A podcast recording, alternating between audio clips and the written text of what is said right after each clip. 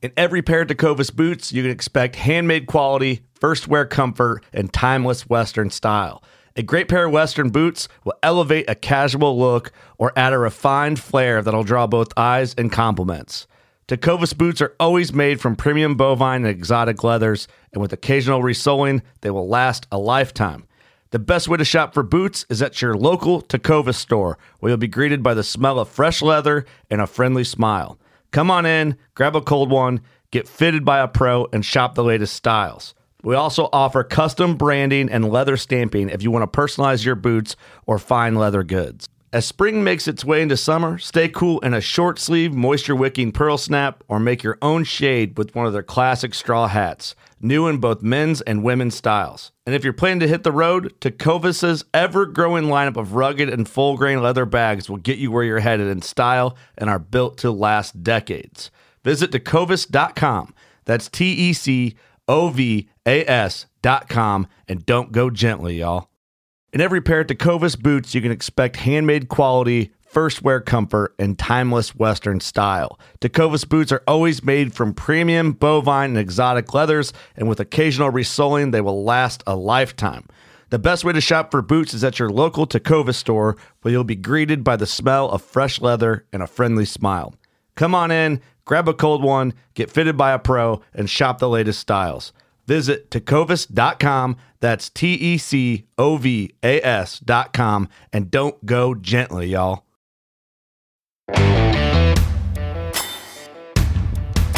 Hey everybody, welcome back to another episode of the Journey Within podcast. So, we're going to dig into another one of the uh, North American deer species slams here today. And I've got Arron Bleise and Justin Fabian here with me. Um, Justin was with me on this hunt, and obviously Arron's kind of the, the mastermind between editing all these and Mr. Deer himself on the fall podcast over there. So great one to have on here. And he's actually going to semi take the lead and, and ask questions of how this hunt went and how it compares to other deer species and so forth as well. How are you guys doing today? Good. Pretty good. Mark, I was hoping you were going to say Fabian. I, I thought we were gonna, I thought we were going to Justin keep that trend going. If you if you caught it, there was a slight pause as I was doing Justin's name because I wanted to make sure to get it right today for the first time. I love it. Yeah, I love I- it. I was I was going to actually say I appreciate you saying it right. So Arron, thank you for pointing it out a lot quicker. Yeah. Mr. Fabian. Oh, Mark's getting stuff in his phone. You're going to hear beep beeps and stuff like that through. But uh, yes, no, glad to be here. And we're in obviously three different locations here. Um, I'm in Michigan. Mark's in Michigan at his house, and Justin's in. I th- actually think he's on the East Coast somewhere. So uh, I really don't know where you're Yeah, at right now. I'm in North Carolina. I'm in North Carolina for right now, I got you. helping um, move as Oh, we avoid yep. hurricane. Hurricane Yeah. Ian. Is that in your path right now? Uh no, we're we're in uh, Charlotte. we're in Charlotte, so it's pretty far inland, but we're gonna get some rain out of it tomorrow. Mm-hmm. Hopefully, after get on a plane to go to Denver. There you go. Yeah. Well, uh, like Mark said, um, this will be the part of the the Texas whitetail species. So, Mark, I guess first and foremost, I mean, you know, as of now, you know, the Michigan hunt has the northeastern deer has aired, and I mean that was such a cool hunt because it's in your backyard, you know, and it's you know where we cut our teeth. Even Justin, as far as like those midwestern I say Midwestern, Northeastern, they're a lot of the same type of deer. So, you know, it's it's very cool and for you to be able to pull a deer out of that that size of Michigan, I mean that's that's saying something. That's really neat. Yeah, it is cool. Just being right, literally on my driveway um, for the third year in a row is, is pretty darn cool. Yeah. So, I guess getting into this Texas Texas thing, first question I have for you Mark is why Texas? I mean, I know probably why, but for everybody out there listening, like what was going through your head and, and why you felt like you needed to go to Texas to to take down one of these one of these whitetails? Yeah, so I mean, there are a couple different answers to this. Obviously, when I was putting together the North America Deer Slam and separating all the subspecies, when it when it gets to whitetail, there's so many different subspecies that that either SCI or the North America Deer Slam, like that, like other people have had. So when I came to put this thing all together, everybody seemed to have Texas separated out And I say Texas separated out, and it's got a portion of uh, New Mexico in it too that they that I guess everybody would consider a Texas whitetail. So by separating that one out, obviously, as I was starting to plan out which hunts I was going to do the first year, second year, third year, and fourth year. Um, the first year, if you look at what I did, obviously with the with the driveway deer here, the northeastern deer, and then going to Texas, it was it was one that I was very familiar with, and then I wanted to go to Texas because when I grew up, like I, when I was watching hunting shows in, in high school, the late '90s, and then into the 2000s when I was in college and graduated and so forth, so forth. It seemed like Texas, like how many TV shows were done in Texas in the in the 2000s? A lot. Thousands, right? Yeah. Like so when I when I grew up, I I'd never hunted deer in Texas before, whitetail deer in Texas before. So it was one of those things like, man, I want to do that. I think it's one that resonates with a lot of hunters just because they've seen it so much. And there's so many hunters in Texas, and it's such a way of life. Like I'm like, man, this has got to be one that that I do in the first year, just just with the heritage, the history, everything behind it. That's why I planned it out the first year. Yeah, it's. I want to chime in here real quick, Arron. It's. It almost seems like a. It's like.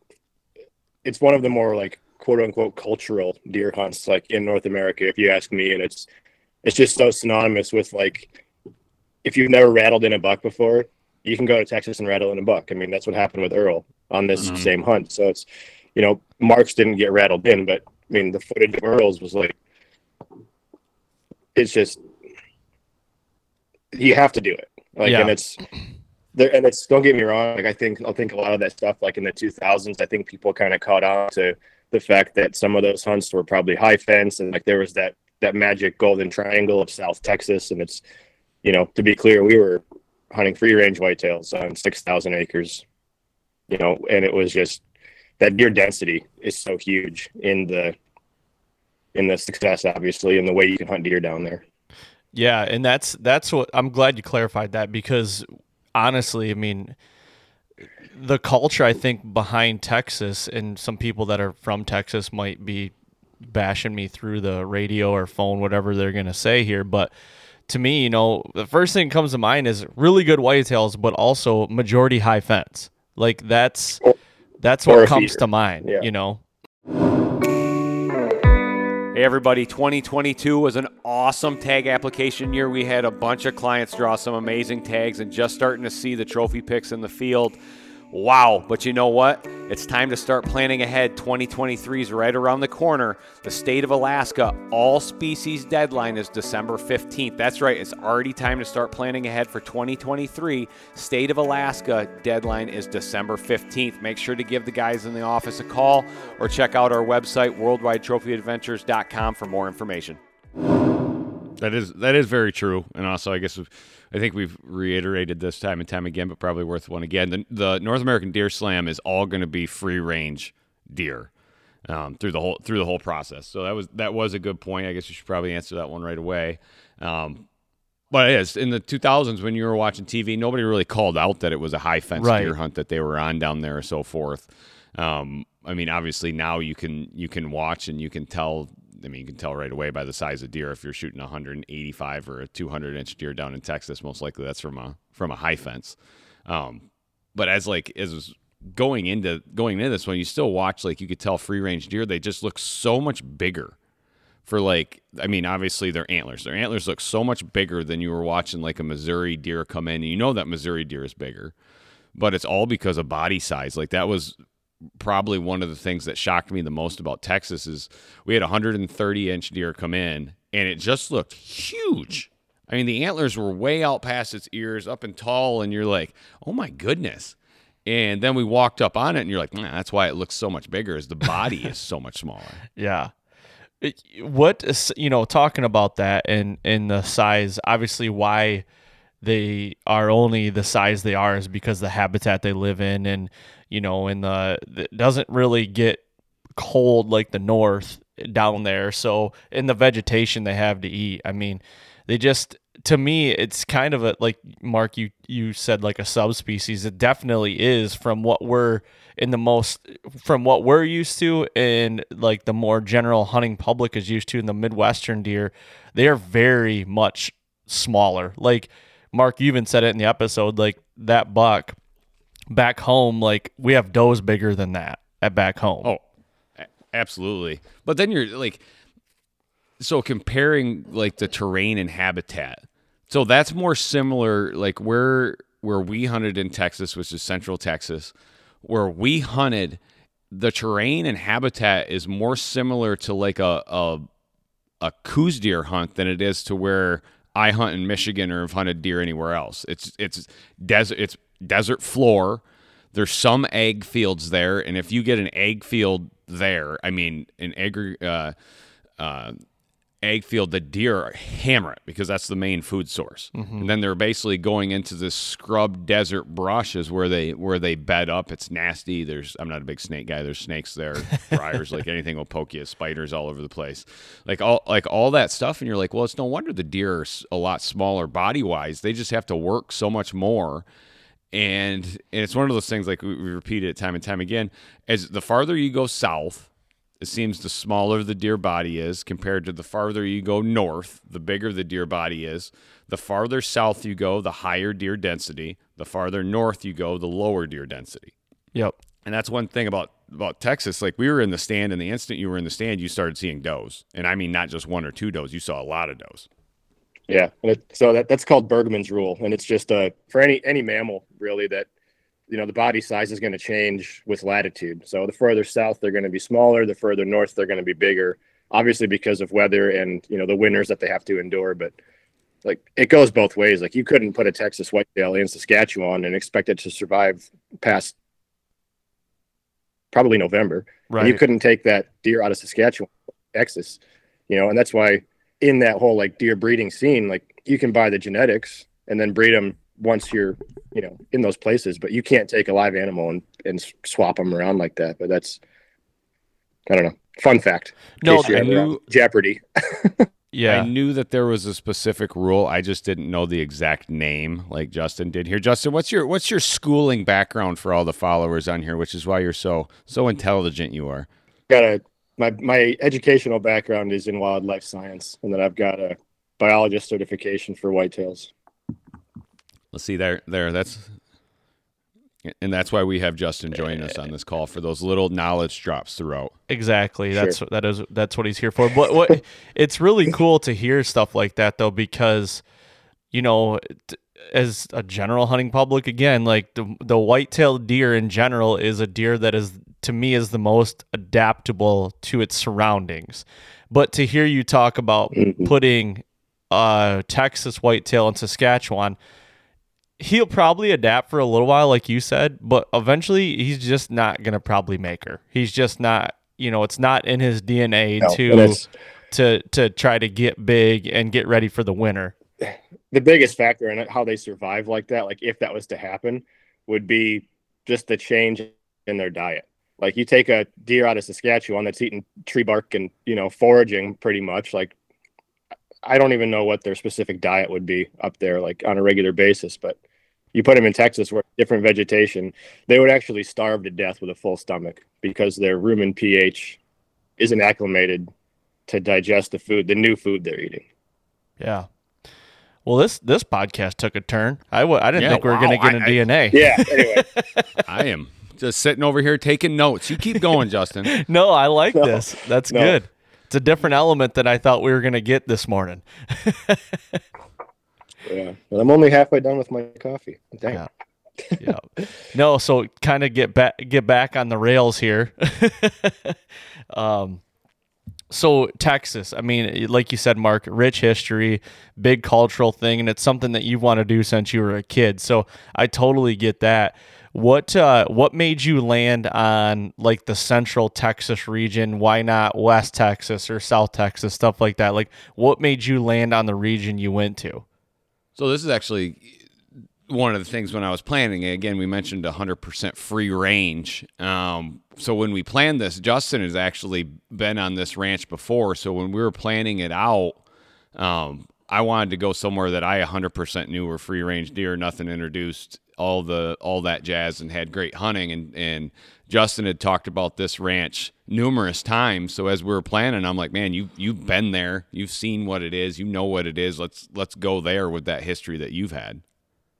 I gotcha. So d- d- you you were kind of limited in a in a in a sense because you wanted it to be free range, no doubt, and then Justin just happened to have, you know, because Justin, he's been in Texas for years, guiding, hunting, and doing the whitetail scene there, breeding and everything. Because he's worked for some high fence operations, but also some free range operations, and um, so he's been around that that scene. So the, I.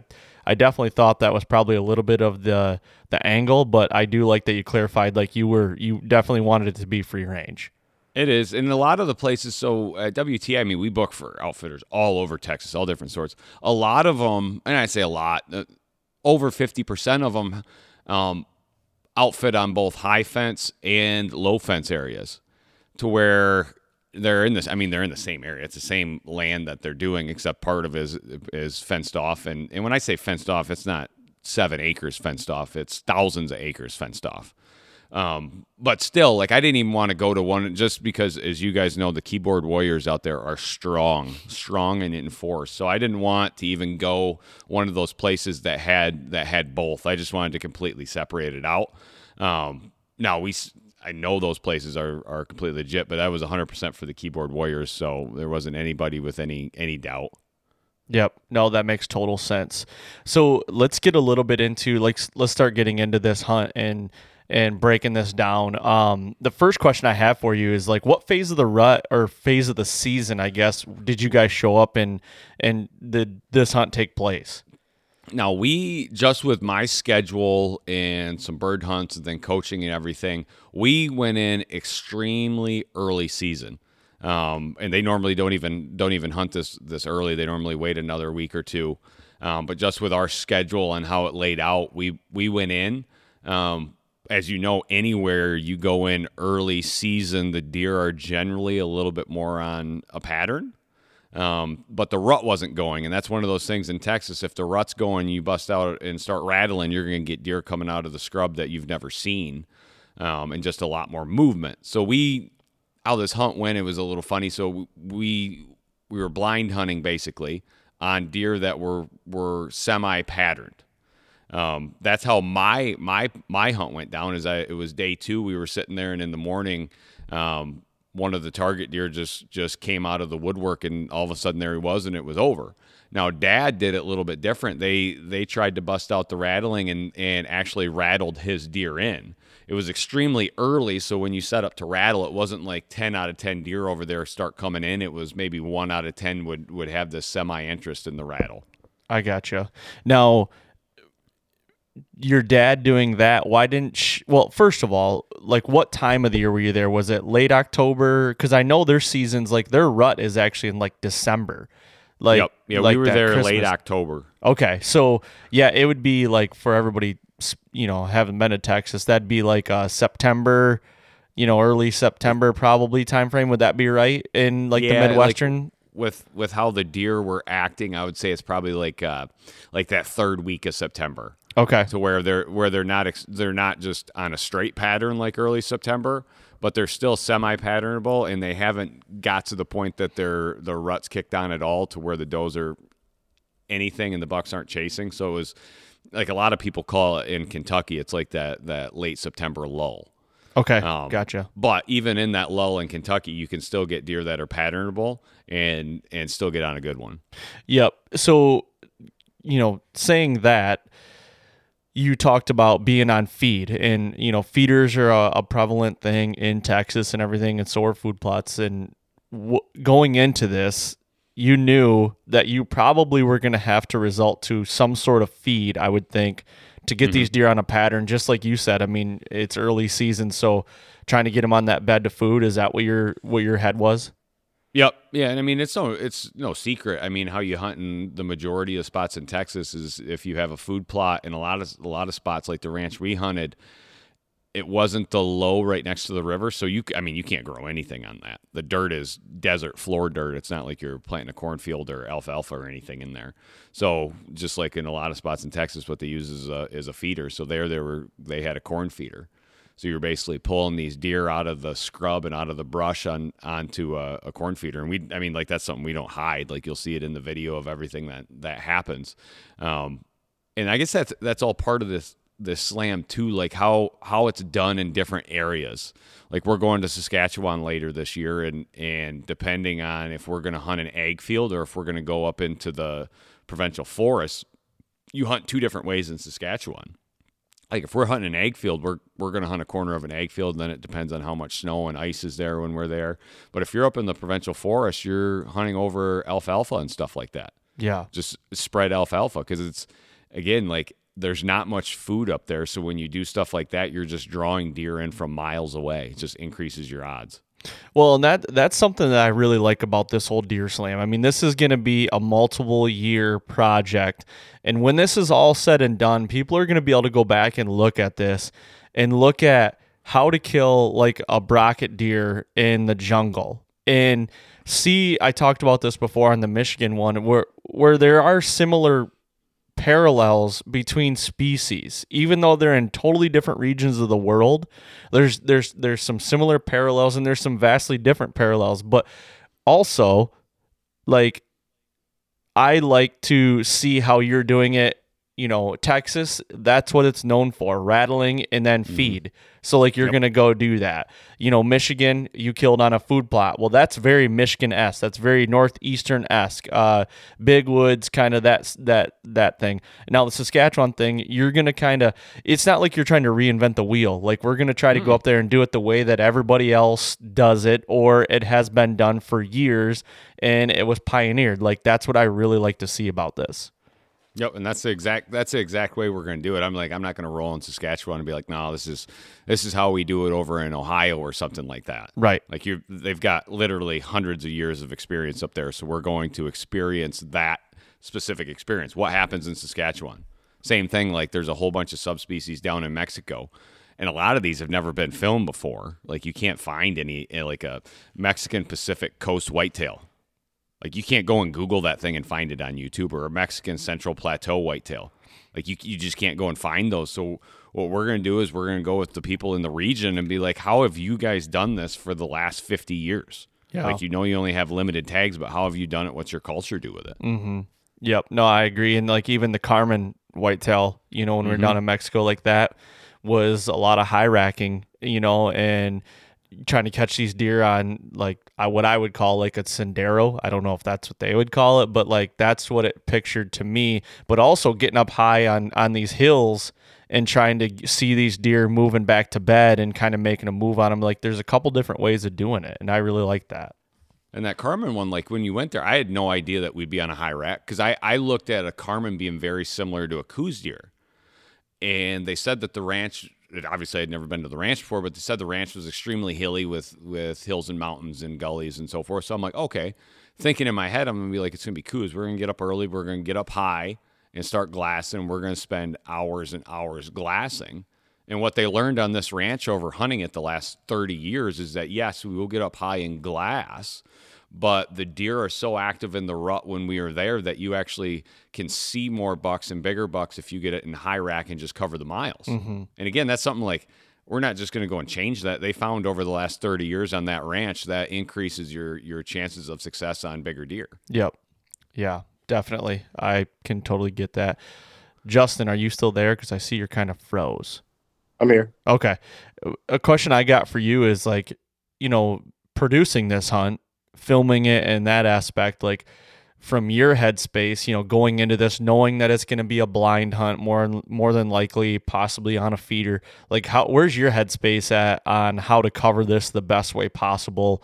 Um you know when you're when you're working through that whole you know checklist that you might have. Um i don't know especially filming whitetails i never discount the fact that the biggest ones are usually going to show up first light and last light. So, you know, using the right camera and lens setup to capture that if it if it pushed to that far, which in this case it did, Um, and then what you are limited on, as you know, is space in the blind. So your second or third angles in the blind, GoPros, you know, good audio, you know, and honestly, bad audio because of that echo and just that hollow, you know, tin can kind of a sound you're going to get inside of a box blind. But, um, you know, the cool thing about it is being a, that you're at a feed, like you're going to see a lot of deer, you're going to get a lot of footage. It limits your angles and like how you can film all those deer and like, you know, your tripod, your world is in this four foot window. Mm-hmm. But it's fun to get creative with stuff like with GoPros out on feeder legs or, you know, out on the ground outside. It's it's probably like it's a really controlled environment to film or produce a hunt, as you know, but it's there's also a lot of things that kind of handcuff you. Yeah. So it's it's just a I wouldn't say average, but it's kind of a mundane, you know, production style when you're when you know you're in the blind looking at a feeder and you just got to stay creative and think about those those interesting angles you can get because you are going to see a lot of deer. That's yeah. the cool part. Yeah, that it's a very uh for the sightings, it's very target rich. You know what I mean? You're going to Yeah. see a lot of, of animals. So, uh let's let's start with day 1. You guys get into camp mark and then you're going out to hunt that evening, correct? Correct. So Yep. what what you know when you get into camp and you talk to the outfitter and you know kind of breaking down, I'm sure he's showing you you know possible bucks that you're going to see Mhm. and everything. So how did that break down and like what was on the quote unquote hit list?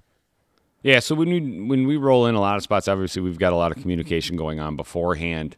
Um, so we rolled in with the with the timing that we'd be able to get out that afternoon because as Justin hit on earlier, early season. I mean, you're really it's like the the first 15 to 20 minutes and the last 15 to 20 minutes is prime time for the larger deer. You just you hardly ever get a deer that shows up if if it's going to get dark at eight o'clock. You hardly ever get a big deer that just shows up at 5:30.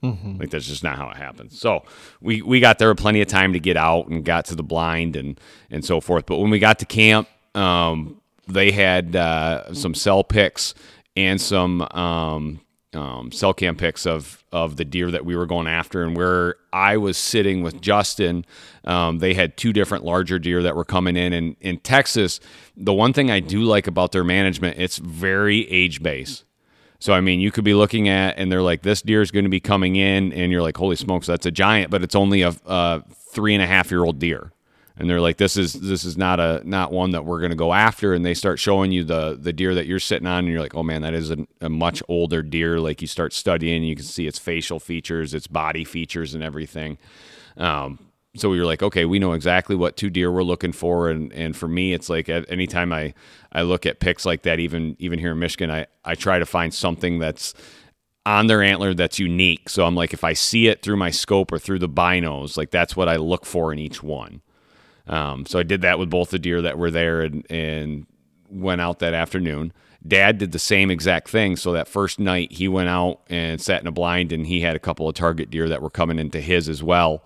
Um, so he had the the pictures and studied those and and both of us went out that first night and we both saw a ton of does and and some small bucks, but none of the target deer came in. Everyone knows Mathews is the leader in archery innovations, and I'm proud to be part of their team. Little did they know I've been part of their team ever since I started pulling a bow back when I was 12. I personally shoot their new Mathews V3X and love it. So go visit MathewsInc.com and pick out your next bow. Hey everybody, I've been partnered and working with Bass Pro and Cabela's now for a long time. They're your one-stop shop for anything outdoors. Personally, I use them for all my camping and backpack needs for all my backcountry trips. Make sure to check them out at basspro.com or cabela's.com. Hey guys, are you into keeping your whitetail herd healthy and strong? Go check out Buck Bourbon and their full line of mineral and attractants. Personally, my favorite is 110 proof because I've had some great memories and great deer taken over top of it in the state of Kentucky. Born from bourbon, field tested, wildlife approved. Check them out at buckbourbon.com. I gotcha. So, you know, night number one kind of, you know, didn't really transpire the way that you wanted to, but you know, talking about it being early early season. Now, the the big thing going around and it's one of those debates is like, you know, from where we're from is like do you hunt October mornings? So, Mhm. it's like but I, I feel like there's some things maybe in your head and and I might be putting words in your mouth, but you're there for X amount of days and you want to maximize those days as much as you can. So are you hunting mornings? Are you like, well, but are you leaving it up to the outfitter and the guide to be like, well, we need to be in there because you know he might he he is showing up, you know, pretty frequent. Yep. Yeah, we did, and normally, like, so I when we filmed that that early season podcast. So if it's if I'm archery hunting, like I, you're normally hunting over a food source, and by the time you walk in in the morning, you're gonna bugger everything off, and then you're just sitting there. So that's why, like, I always recommend early early season just hunting the afternoons because you're getting into the the stand or the blind. You haven't buggered anything off, and and you're really just focused on that that last hour of the day basically is when deer start showing up the last couple minutes is when the big the big bucks so in texas the huge difference is we're using a rifle so it's not like we need to get 25 yards set up from where we think the shot's going to be we were set up 120 to 150 yards away easy walk in so we got in there plenty of time so it's like all right let's let's get in while it's still dark we're not gonna. We're not next to where the feeder's at. We're not messing anything up over there. The wind's perfect. Um, let's just slip into the blind and, and get set, and then wait for that first light. So that's what we did on day two. I gotcha. And this is where Justin, I'm sure, uh, you know, because you and I do a lot of the producing and everything. And, and in the past, it's like the, when the deer shows up, you're like, shit, I can't film them because it's way yeah. too dark. But Mark could shoot him. I mean, that's just the nature of what we do, as well as mm-hmm. like, uh, you know, a, a, full sensor camera or a mirrorless camera. A lot of times doesn't pick up what you can see in a scope and what you can shoot. So, like, when you get into the stand that morning and this deer shows up and it's your target deer, what the hell are you thinking? Are, are, are you freaking out a little bit? oh, it's one of those things. So it's my first time. So it, first time hunting in Texas. So I can tell you in Michigan, like that deer shows up and you're like, the clock is ticking because it is not going to be waiting around very long. Um, so that deer showed up, obviously using the binos and the, and the, rifle scope. I can see it clear as day, and just kept looking at Justin. He's like, "Can't see it, can't see it, can't see it." Son of a gun! All right, staring at it. I'm like, "Man, it's gonna take off. Gonna take off. Can't see it." Oh so it goes back and forth. It eats, then it goes in the scrub brush and, and keeps going back and forth. And it seemed like, I mean, as a lot of us hunters have been there, it seemed like in my head it was probably four hours that we waited for Justin to get light that morning. Yeah, well, and and you'll see on the footage too. Like you'll see in the blind, Justin's got black, literally black and white footage. It's because he's using the infrared uh section or uh, what would you call it? Justin, help like me a filter or something. Yeah, like what you call it. It's like an infrared deal you can use on the camera, and it just shows up black and white. So you're gonna see that, and you can kind of hear Mark the audio, like Justin said. You're kind of living in a hollow box here. You can hear him, Mark, say like, you know, I, I'm basically ready. And Justin's like, we need to wait. Like I, you know, it's just not conducive to what we're trying to do here. And listen, I'm a shooter, okay? Yeah, uh, shooter's gonna when shoot. It's t- when it, when it's time, when shooter's shooting, when it's time, it's time. no, we we always joke about this. We've talked about it in the past. We we burn gunpowder and ground check them. Yeah. yep. oh. But Arron, like to your point, Arron, like running the infrared on the camera, and then you can tell, like once I switch it off, like I still knew in the in infrared it was still overexposed, so I knew like okay, we're probably good. I switch it off, and you can actually see the fact that okay, it it does make sense. Like it's still you know dawn, kind of a blue light, but you can get an idea like as a viewer to be like, wow, that's that's a huge difference. Like imagine, I think we had to watch that deer for like 15 or 20 minutes. Like I, yeah. I was, it's a, it's a I just dead rolled on it the whole clip in case Mark decided to say screw it and pull the trigger. Which is always an option. it's always an option. he, so he yeah, likes to keep us on our toes. yeah, yeah. So it's I don't know. From going back to your question, like production wise, when you see that switch happen, you can really understand like how much light you need for the camera versus mm-hmm. how much light you see through your binoculars or your scope. Like there's a big, big difference, and it's it's always an excuse or it sounds like an excuse right to like not shoot something or like we ran out of camera light or you know, the same thing happens in the afternoon when you've got a shooter buck at 20 yards or something, you know, with a bow, and it's you're still within your legal shooting hours, but you ran out of light for the camera. Like, Yeah. And luckily, you just got to call off the shot or tell the guy like it's up to you, but can't see it. Yeah, and luckily in all the years I've done this, I have yet to have to call someone that I'm filming off a deer or off an animal. And because I don't Yeah. want to do that like at all. like Mark, we came Yeah, close in, in. Kansas, I will say that. Yeah, we did come a little close. It's getting a little dark. I didn't want to I didn't want to make that call, but that, like that's the thing like a lot of people that don't film you don't understand how much those optics, those Leupold optics bring in so much light and it's still within shooting hours where like it is it is a night and day difference like Justin said. You know what I mean? And it's the cameras just Yeah.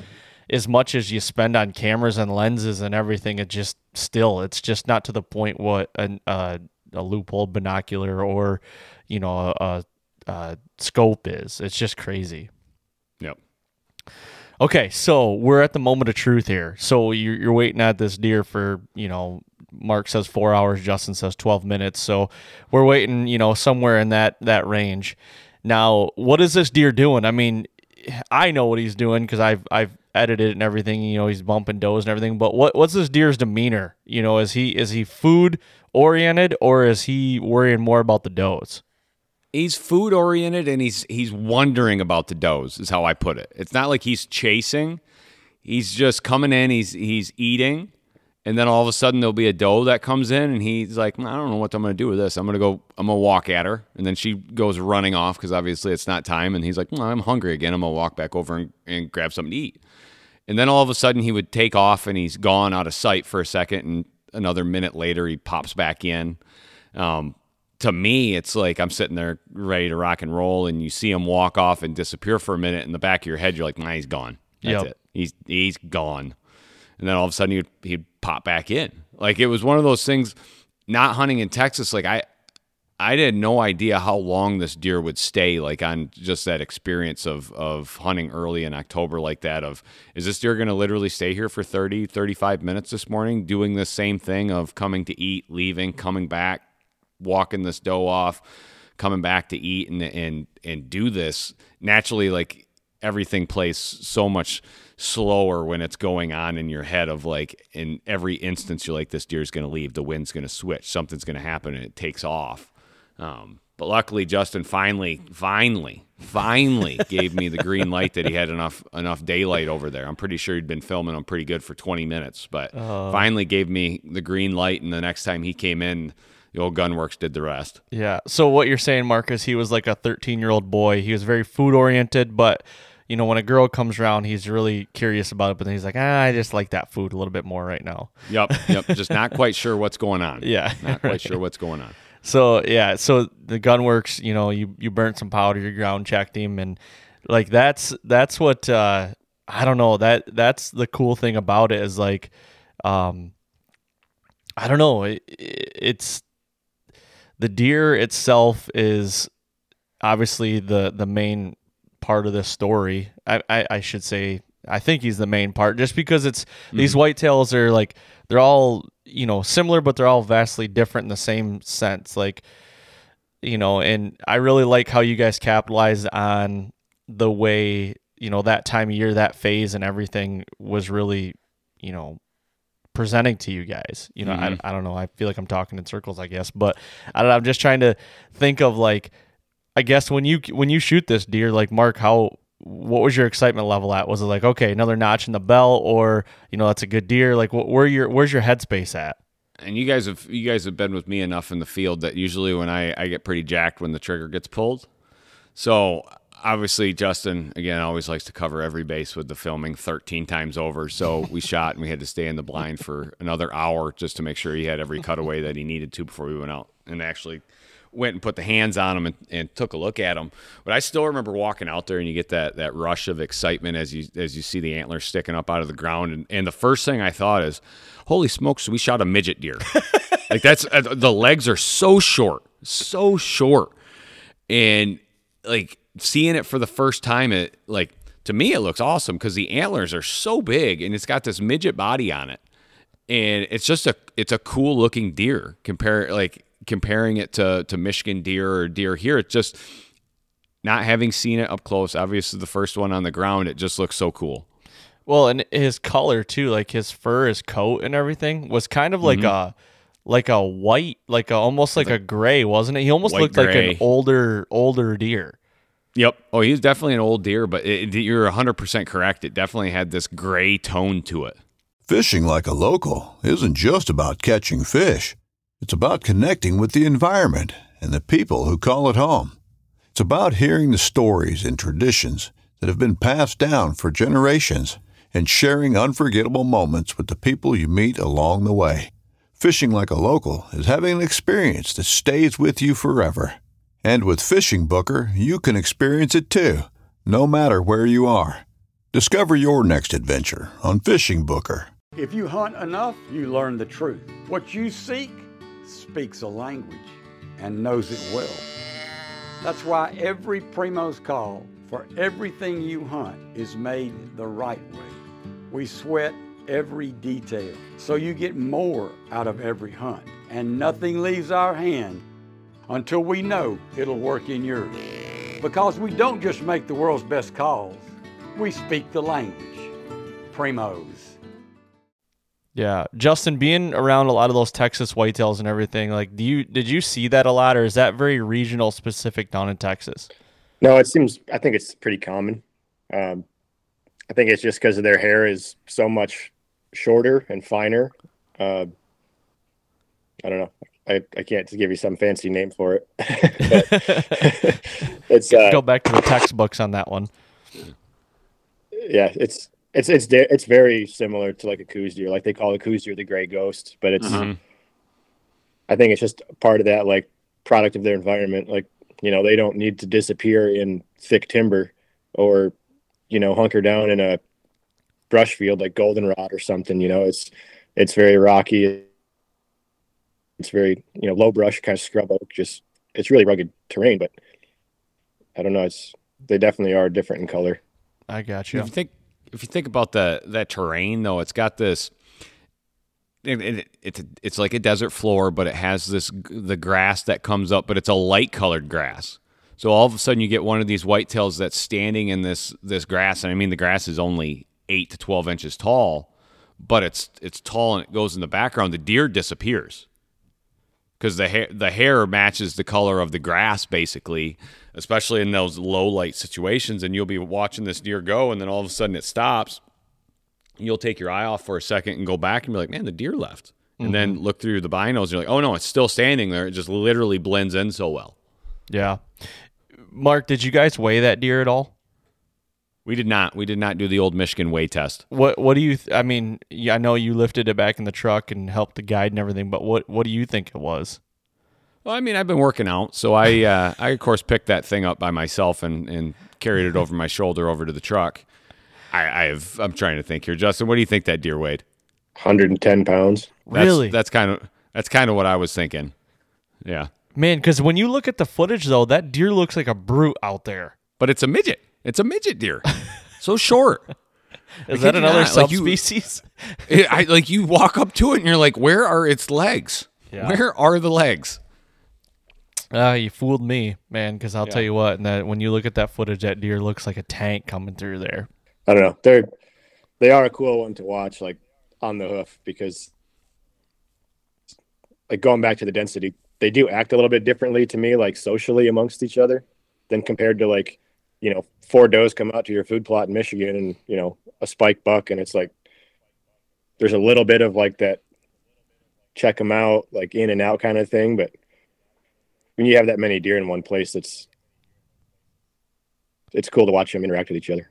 Yeah, I think they're just, they're used to seeing so more, and like the little bit that I got, Justin. Tell me if I'm completely off base here, or if, or if I'm close. Is that like the larger deer are probably a little bit more aggressive in Texas because there's so many more. Like it's it's not like here in Michigan to where there's like a there's a yeah there's a large deer here in Michigan and he knows he's he's the king of his range because there's just not that many other other deer. But in Texas, you're like, man, all right, 130, 140 inch deer. Okay, well, there's 14 of them literally in a in in a couple thousand acres so they run into each other all the time. So it's like that constant especially when the rut starts they've got to be more aggressive than i think they have to up up north here.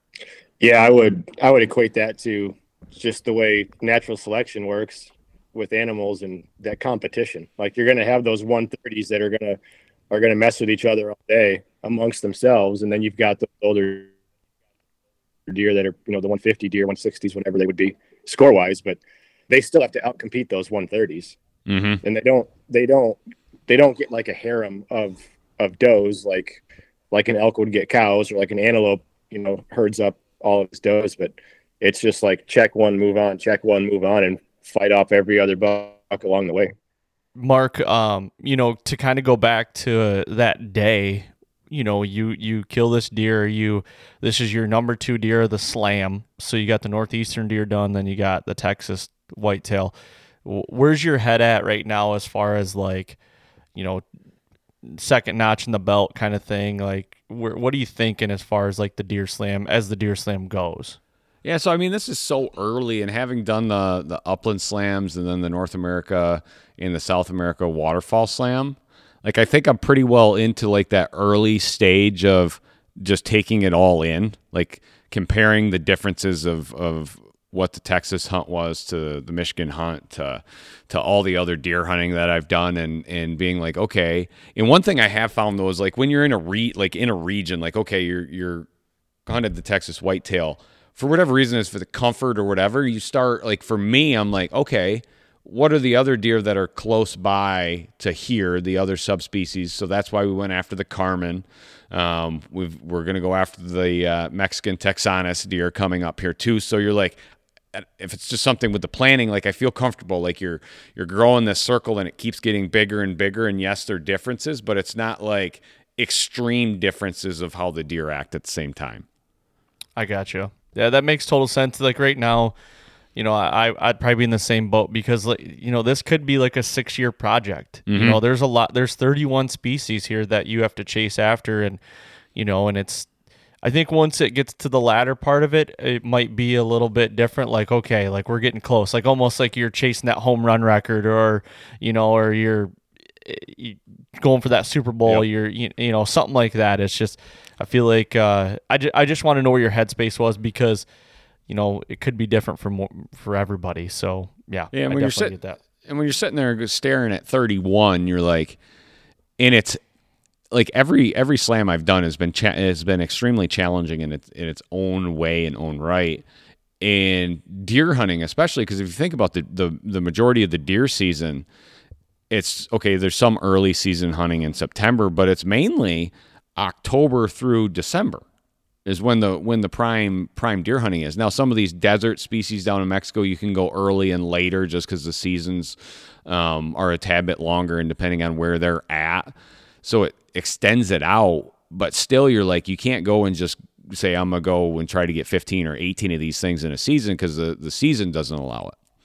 And I fully right. know going into this one, just like the the waterfowl slam and the upland slam, there are going to be trips that we go on that are unsuccessful for whatever reason.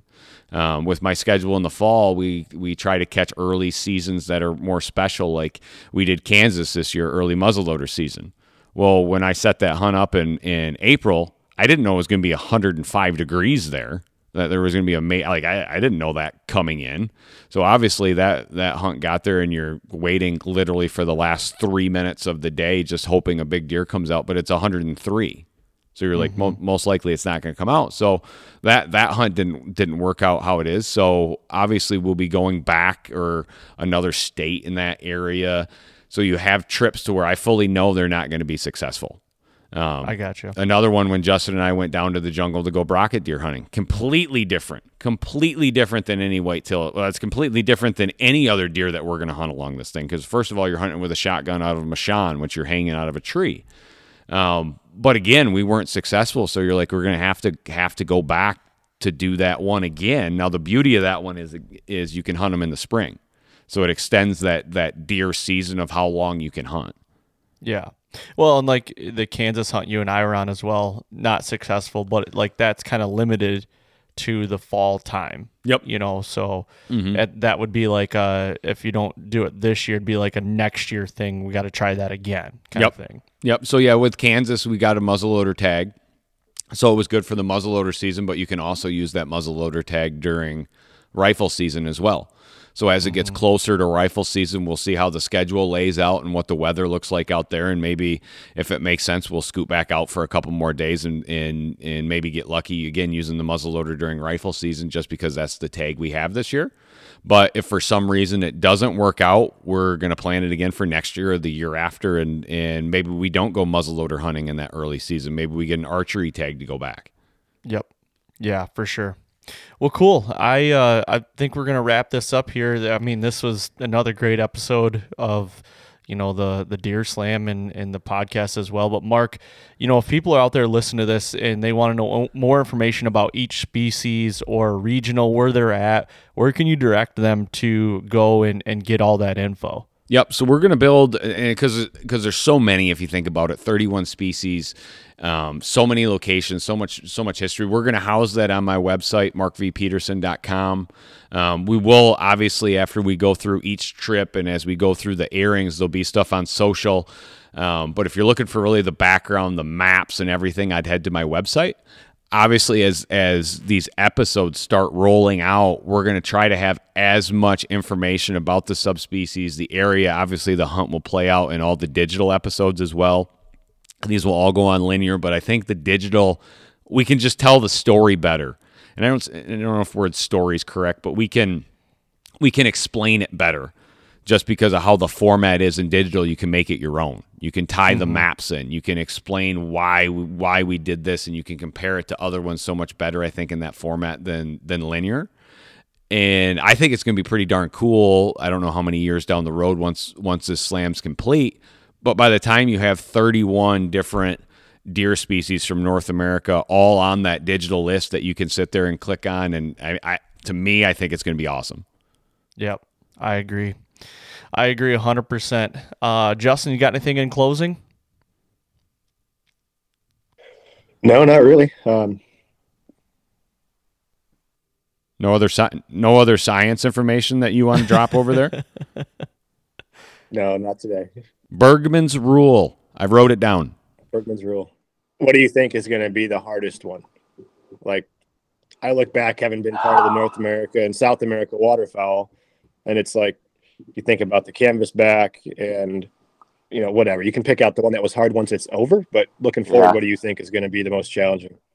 So I, I I've got the list in front of me here, and and Justin's seen this before. Like when we were in the North America waterfowl slam, or even South America, like he'll just catch me. I'll just be staring at that freaking list on my phone, just just going through it and making plans of where we're going to bounce to, what we're going to do next. And I've I've I've looked at this list a thousand times so far, and as I as I scroll through, um, they're all. I mean, like every everyone on here is very weather dependent, and if you catch it at the right time and and just the right situation, that is that is deer hunting.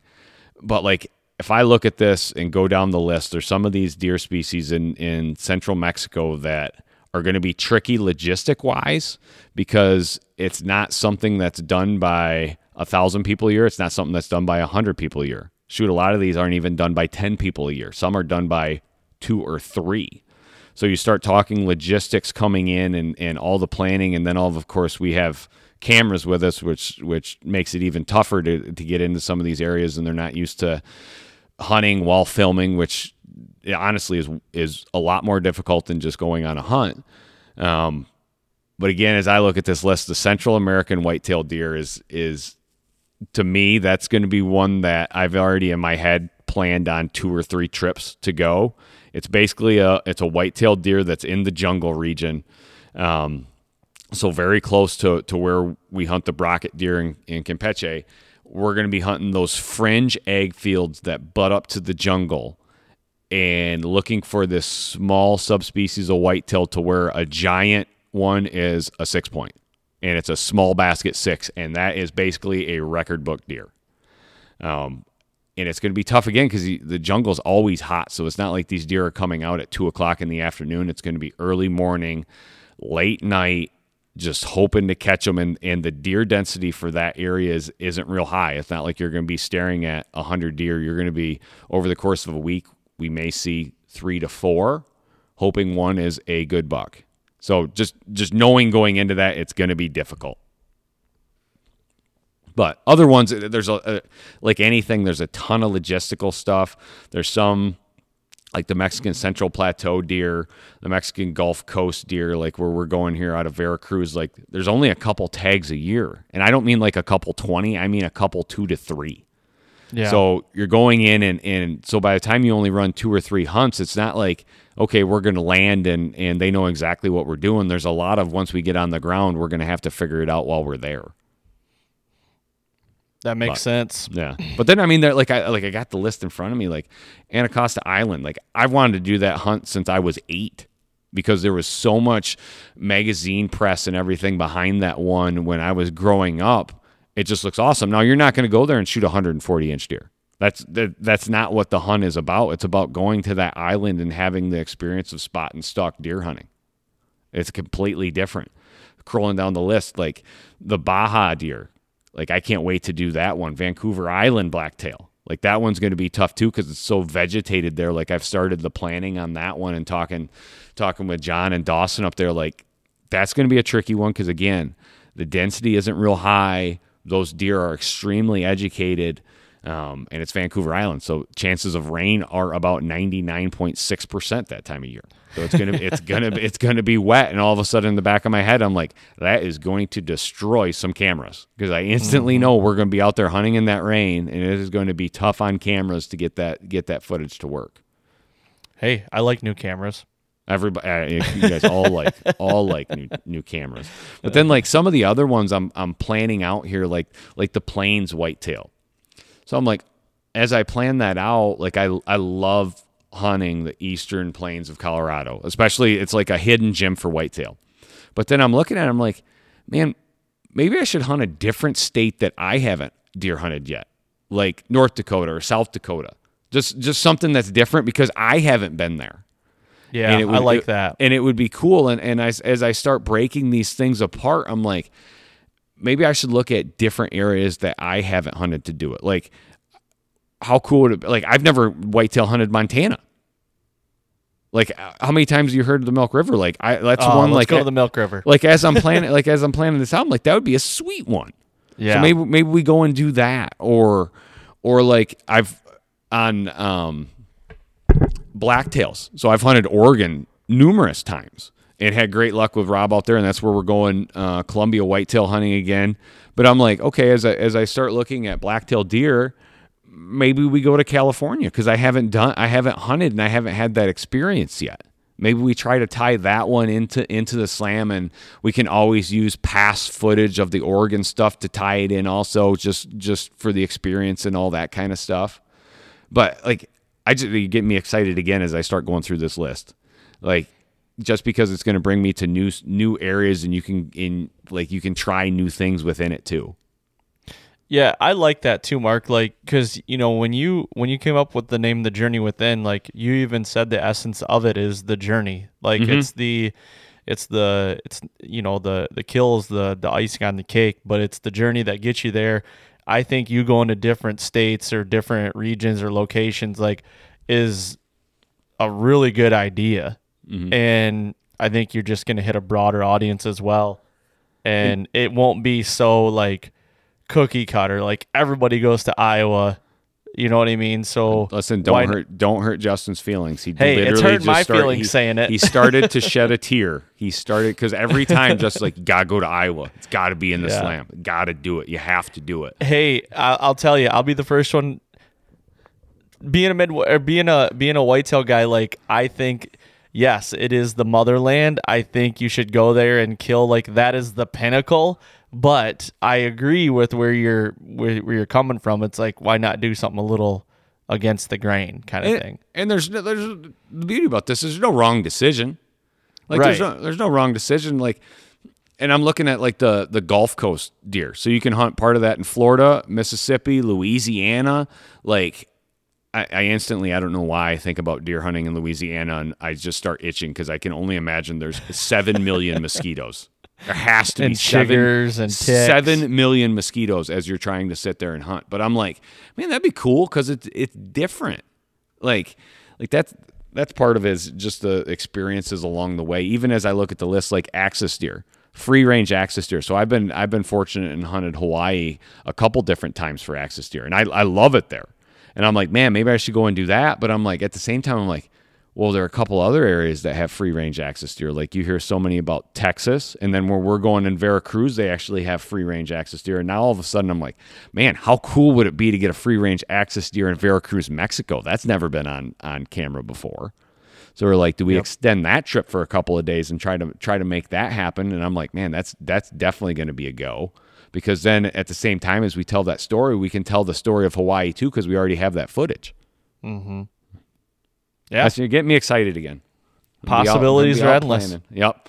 Well, very cool, guys. I appreciate you guys taking the time to do this. Uh, I know we have a lot more to record as we get these hunts done. So, thank you guys very much for your time. And uh, yeah, I think we'll cut this one loose. Thanks, everybody. And as always, as you start to watch these videos, make sure to drop your comments in there. Helps us to to know what everybody's most intrigued on, and and we can keep improving every day. Especially for those field producers, they need it.